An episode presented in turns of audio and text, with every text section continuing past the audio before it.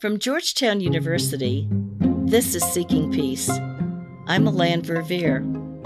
Welcome back to another episode of Season 3. This season, we are collaborating with the United Nations Department of Peace Operations and Our Secure Future to explore women's roles in bringing lasting peace to communities, whether it be through grassroots activism, in peace negotiations, journalism, politics, or as uniformed peacekeepers. In this episode, we'll be exploring women's roles in peace negotiations and the implementation of peace agreements. To do that, we spoke with UN Assistant Secretary General for Africa, Martha Ama Akyaa Pobee. As the ASG for Africa, she oversees the UN's work on peace and security on the continent, where the UN currently has six ongoing peacekeeping operations. Well, it is most critical that we have women actively participating in politics, actively participating in peace operations, because, first of all, women hold up half the sky. Prior to assuming her role as ASG, Martha Pobee had a long career as a diplomat. She served in the Ministry for Foreign Affairs of Ghana as the director of the Information and Public Affairs Bureau. Martha Pobee later became the deputy head of mission in the Ghana High Commission in Pretoria. Despite her credentials, when she was named a permanent representative to the United Nations for Ghana in 2015, her capabilities were questioned. It's been a, quite a challenge. Women and and I, speaking personally, i've had to do the extra, the double of what possibly my male colleagues uh, did to be recognized as capable. And there were certain settings where I was not allowed because I was a woman. For instance, I was the first uh, woman to be appointed as permanent representative to the United Nations. And this comes, you know, Ghana was independent in 1957, became a member of the organization. And it was only in 2015 that this happened. And, and that placed for, on me a lot of pressure in the sense that you had to deliver and you had to make a mark for subsequent appointments to happen because I do recall I heard a number of comments that, you know, New York is too difficult. It should be a male ambassador. So I really wanted to prove them wrong. And uh, it took five years of hard work and was well worth it, I think. Martha Pobee has worked at the highest levels of international diplomacy. From personal experience, she understands how critical women's involvement is to creating and implementing lasting peace. Now, if we do not involve women, most likely looking at um, the way the discussions go in these negotiations, the more militaristic approaches and viewpoints are what come into play.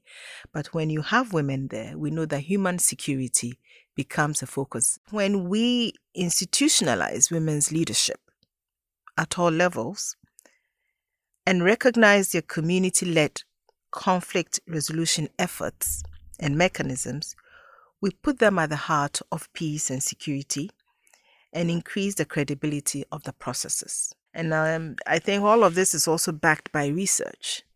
It's gone to show that indeed, when women are there, we get better results.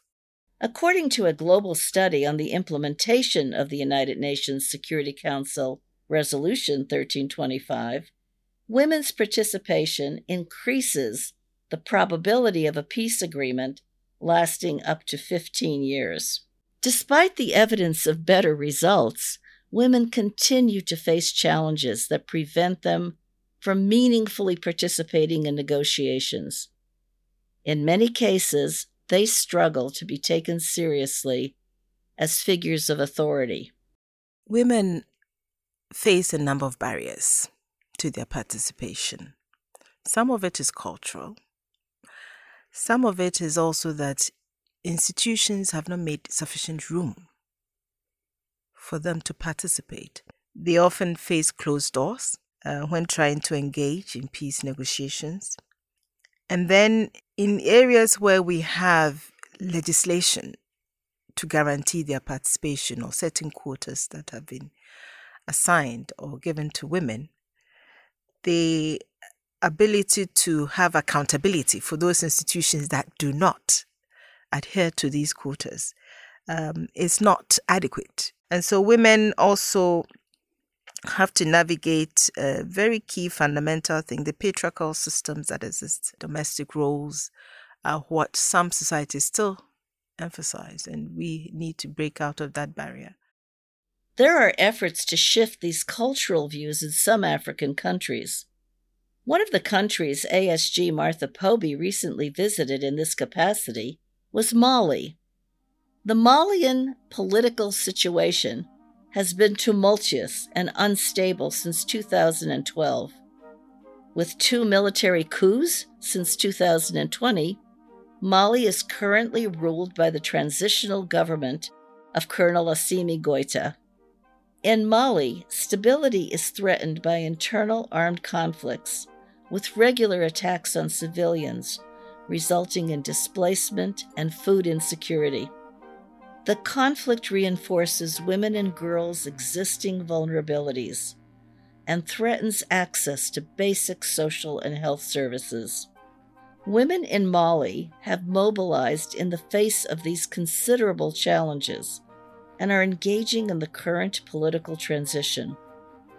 In advance of upcoming elections, their goal is to raise awareness, conduct political advocacy for women's rights, and build their capacities. This would equip them to better participate in politics and the electoral process. Earlier this year, Martha Pobee witnessed their efforts and activities in Bamako, the capital and largest city in Mali. First of all, just seeing them in those roles for the rest of society is a way of empowering the society to, to know that they can break barriers. Now, when I was there, I met women from all over the country who were talking about their experiences. And to hear from these women was very inspiring for me to see that in the worst possible places where they have to live and bring up their families, they had that voice, they had that vision. And I wished more of the decision making people in that country would hear from these women. And they have solutions. And if only these solutions can be taken on board. Our first guest has participated in these efforts in another Malian city, Timbuktu, located on the southern edge of the Sahara Desert. A native of Timbuktu, Maiga Aziza Mint Mohammed was elected municipal councilor deputy mayor of Timbuktu from 2004 to 2009, and a member of parliament for Timbuktu. She's the first ever woman to hold this post. Honorable Maiga Aziza Mint Mohammed. I am the Honorable Maiga Aziza Mint Mohammed. I am the president of the Women Leaders for Peace, Reconciliation, and development of the Timbuktu and Taoudeni regions. Maiga has been crucial to the peace process in Mali for several years. She represented her region during peace negotiations called the Algiers Talks in 2015. These talks led to the current Malian peace agreement. It aimed to restore peace through a process of decentralization, reconstituting a national army, and boosting the economy through dialogue and reconciliation. Women were not formally invited to the negotiation rounds, but still traveled to the meetings. They pushed through barricades and demanded a seat at the table.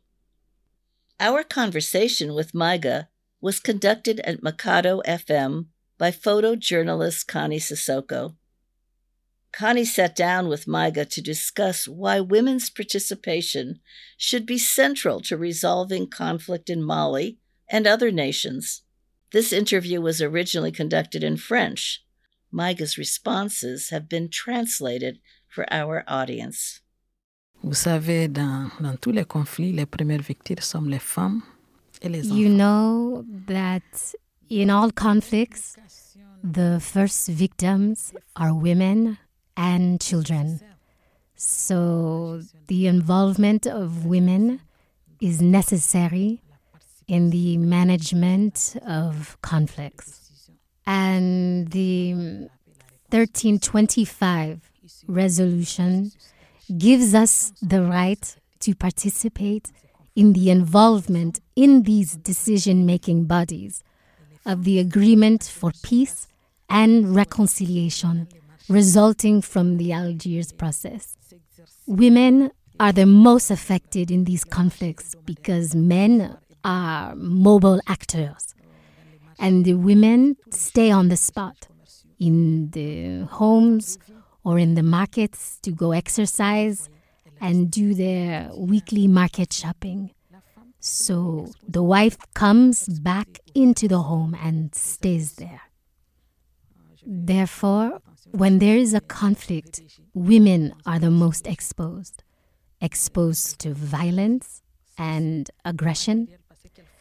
I would like to draw your attention to GBV, gender based violence um, physical, sexual, and material violence. They lose their material assets because they are in charge of caring materially for the family. There is insecurity in the environment, so there is a precarious situation. What should we do? We must support these women in the economic recovery we must support them in income generating activities. We must support them psychologically because there are victims among them. The victims are traumatized. We have to ensure their security in the name of peace. We have to ensure medical assistance, food security. We have to ensure that. According to a 2020 analysis by the International Crisis Group, the implementation of the peace agreement has proven to be challenging. We asked Maiga what was needed to implement the peace agreement in Mali and the role women had to play. We must take ownership of the agreement for peace and reconciliation and communicate better about it. This means improving the representation of women. And I come back to this in all the implementation bodies. Women are strong. Women fought very hard so that other women could be taken into account into the agreement's monitoring committee. We can always do better. We must move towards a more significant number because we need women everywhere in prevention, in management, in protection, in reparations. This is a strong plea. It's a call to the stakeholders. And now, on the political and institutional issues, the new reforms, we need to review all of that and put women at the heart of the system.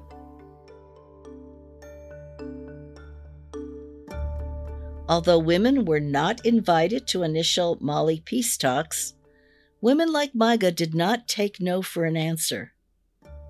Many women planned a route following the signs of police presence and found the venue where talks would be held. Once they managed to enter, they found that women did not have space at the table. So they demanded more tables and chairs. They made space for themselves, both literally and figuratively. Following the signing of the agreement in 2015, hardly any women were involved in monitoring the mechanisms of the peace agreement. This happened despite their historic national gender quota law, which required a minimum of 30% of women in such mechanisms. After considerable efforts, in 2020, women finally entered the Peace Agreement Monitoring Committee. A year later, they made up 31% of the members of the committee. And as of this September, additional women were appointed, which brought the figure to 38%. A huge and truly historic achievement. Maiga, along with other women, contributed to this success. Although this is a significant step in the right direction, Maiga and other peace builders are working to ensure the minimum quota is and continues to be fully respected. À long terme, la réforme constitutionnelle. L'ensemble des réformes. In the long term, we need constitutional reform. We need to ensure the presence and effective participation of women while respecting the quota of 30% or more. We have what it takes. So I think there are ways. It is true. There are means. The international community is committed to guaranteeing this agreement for peace and reconciliation resulting from the Algiers process. We're going to take a short break. We'll be back with more incredible peace builders right after this. Climate change, income inequality, the fight for democracy. Now more than ever, the issues facing our communities are global ones, and they can be pretty overwhelming. On Trending Globally, a podcast from Brown University, you'll hear clear, compelling analysis of the planet's most pressing issues from the world's leading experts. It'll help you see current events, whether in your backyard or on the other side of the globe, in a whole new light. Subscribe to Trending Globally wherever you listen to podcasts. Quotas are powerful tools to encourage women's presence and input in peace negotiations and agreements but only when they are meaningfully respected. ASG Martha Pobee told us why quotas are only the beginning for ensuring women's participation. So there has to be the monitoring, there has to be some kind of accountability for it. There has to be the advocacy. Pressure from everywhere will be necessary. It's it's not easy for them to give up the power. But it has to happen because it is for the good of the entire uh, society. You cannot leave the business of monitoring to men. So at each stage, we have to have the presence of women. And when they're there, it's one thing being given the space at the table, and it's another thing making use of that space effectively. In a young country like South Sudan, quotas have the potential to hold even more weight and make a greater impact. Since the country's founding, our second guest has been pushing for the inclusion of women in peace negotiations and the implementation of agreements. In July of 2011, South Sudan became the newest country in the world. The birth of the Republic of South Sudan culminated from a six year peace process, ending more than 20 years of war. However, in 2013, violence broke out in South Sudan's capital, Juba. Conflict erupted and spread to other locations in the country. Tens of thousands of civilians fled, and the United Nations estimates that thousands of people were killed. With the signing of the revitalized peace agreement in 2018 and a transitional government in place, political violence has been greatly reduced across South Sudan. Women have, however, continued to express concern over the lack of diverse voices in the peace process and in political decision making.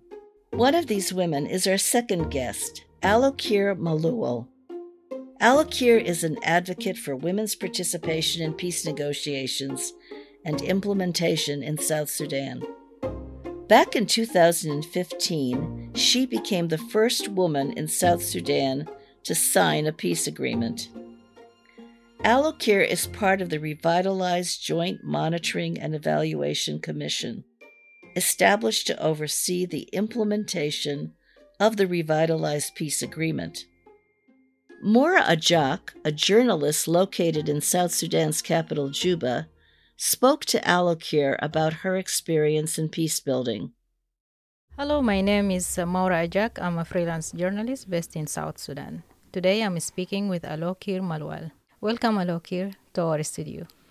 Thank you, Maura. It's a pleasure to be with you once again. In 2015, you became the first woman in South Sudan to sign a peace agreement. Can you tell me a bit about what led you to that moment and who else was participating? Uh, being part of the peace process was um, a desire and an obligation, a commitment.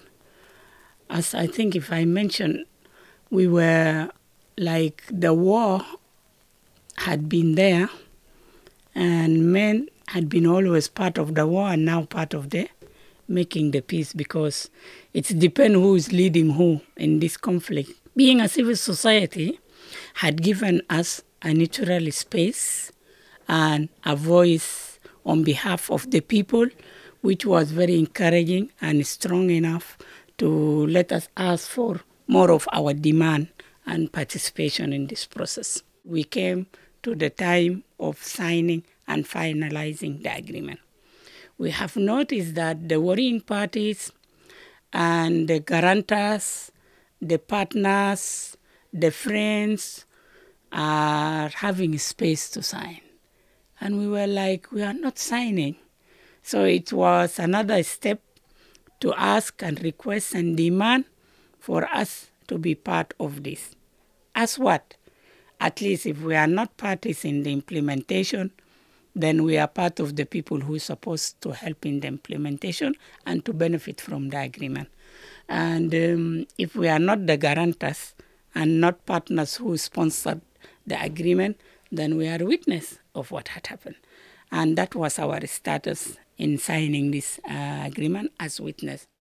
So, Alokir, you have tried. You were ignored, chased, and then allowed or given access. Then they reformed the group. And then again, they were giving you the recognition. And then you start claiming your rights. How can you describe that?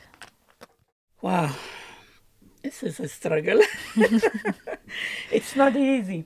Mm. It's a fight.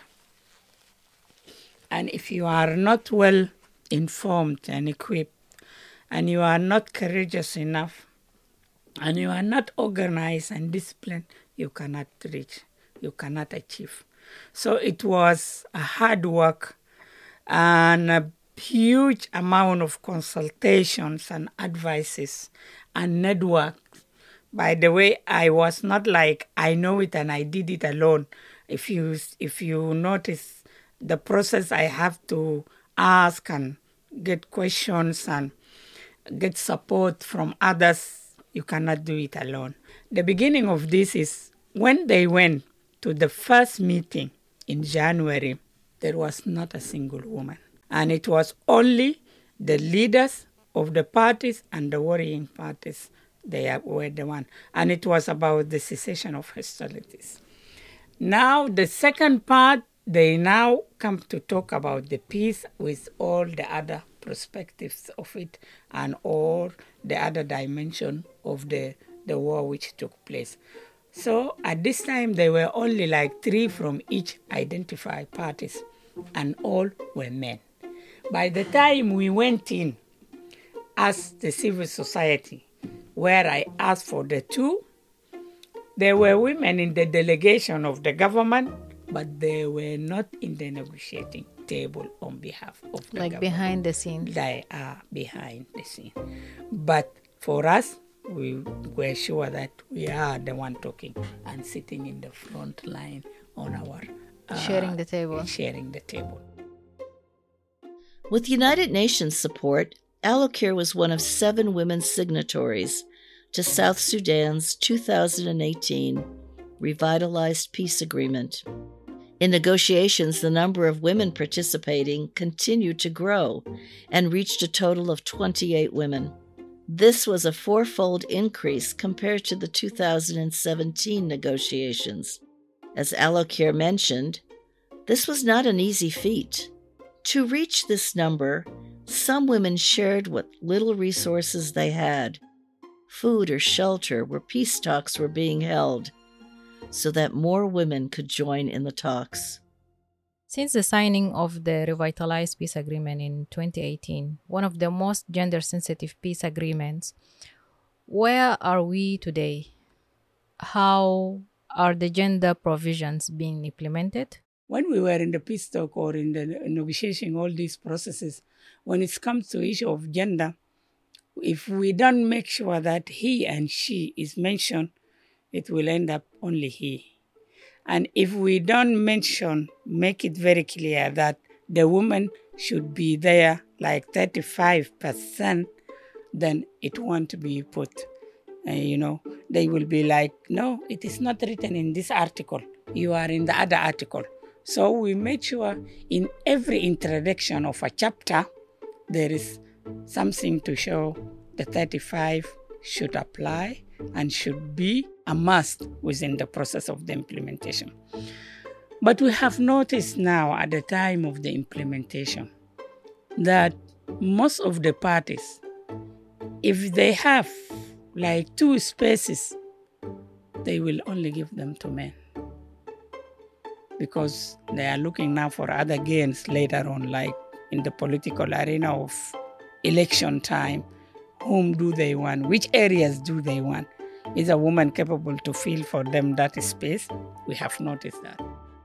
South Sudan's revitalized peace agreement, signed in September of 2018, allotted a minimum of 35% representation of women at all levels of governance through affirmative action. Alokir helped broker the adoption of this new quota for women, and she continues to advocate for its implementation. Even though there are more women now in decision making bodies in South Sudan, it has been a struggle, as Alokir mentioned, to get parties to fully commit to the quota. In a recent Instagram Live with the UN Department of Peace Operations, Alokir shared that this has created a great opportunity for women of the Republic of South Sudan and that they must seize it. She said, we were not called to be part of this process, but we felt we need to be. So we have to move and push our way in. ASG Pobee shared why South Sudan is in a unique position with the progress they've made in women's participation. South Sudan is a is it's one of the youngest countries in, in Africa. The hopes I remember that came with the independence, you know, of that country was, you know, it's like a country that could avoid all the challenges that other countries faced on the continent. So I think that that country has a unique opportunity with what they've been able to achieve with the representation to make that difference and to avoid some of the challenges that women in other settings had to try to overcome. That is why I think that a lot of support for work that uh, Alokir is doing is necessary. I think it's not just the UN supporting them, uh, but the international community uh, at the bilateral level must uh, push to help. The quota system is far from perfect. However, ASG Pobee believes that there are reasons to be hopeful in the potential they create. Although they face very different circumstances, ASG Pobee sees the connection between how both Alokir and Maiga have opened doors for women in their countries. In Mali, women were not invited to initial peace talks in 2012 they literally knocked on the door and requested a table uh, to be added so they would have a seat at the table. Now they pushed. In South Sudan, they were successful in shaping one of the most gender responsive peace agreements in 2018, which is a revitalized peace agreement, which contains critical gender perspectives and provisions. Now, in both contexts, the quota is often ignored, but it is necessary. That is the benchmark that we can all work around and push. And once it is accepted into legislation or any other formal framework, it is helpful. First of all, in Mali, you know, it was uh, from 2015 went up to 2020 before the quota was respected.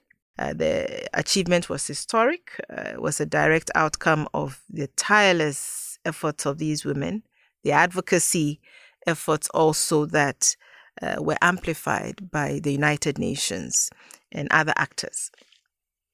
Now, the two countries are going through very important political transitions. It's not going to be easy uh, to, you know, letting go of power. You know, the men are not going to give it up that easily. So, uh, I think the quota helps, and we're able to use that uh, to push further.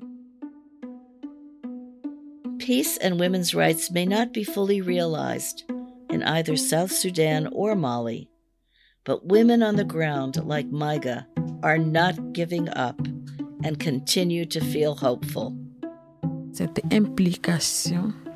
This involvement is necessary for peace in Mali. The involvement of women and young people as peace activists, as women peacemakers and peacekeepers. I advocate and continue to advocate for the full and complete, equal and meaningful participation of women in the peace process. Women's involvement at all levels of conflict management, bodies, and the resolution of our conflicts. Together, we can work. Together, we can move towards peace, thanks to the women and youth who are the essential links to get there. Women like Maiga and uh, Alokir, they humble me. I'm really humbled um, in the sense that, yes, I may have done 30 years of diplomacy and here in New York had the opportunity to engage at the highest level in talks, but talks are talks. And when we fail to reflect decisions that are supposed to impact positively on the ground, then it questions really what all the big talk was about. Now, when you find women who, in spite of that position where they are now, then it questions really what all the big talk was about. Now, when you find women who, in spite of that position where they are now, are making every effort to make that change from the bottom up, it's so inspiring. And it really, for me, it's perhaps when I wake up in the morning to come to work, it is women like Maiga and Alokir who inspire me. Also because they're doing the kind of things that sometimes I, in, in some moments, quiet moments, I wonder whether I should be there with them or here. And, and that really should inspire all of us, uh, this organization, to do better, to continue to strive in spite of the challenges we face. We, we should be inspired to build on them, to try to overcome these challenges because ultimately, those women out there, those children out there, those populations out there are counting on us, and we have to meet them, leaving no one behind, especially our women and children. So I salute them for what they do, and there are several women on the continent who are doing likewise. I urge them to continue to inspire the younger ones, and we are here to help and support in any way because ultimately the work is being done at the grassroots level. So that's what inspires me.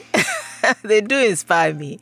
And, and I think it's not just me, a lot of my colleagues are equally inspired. So we thank them for what they do.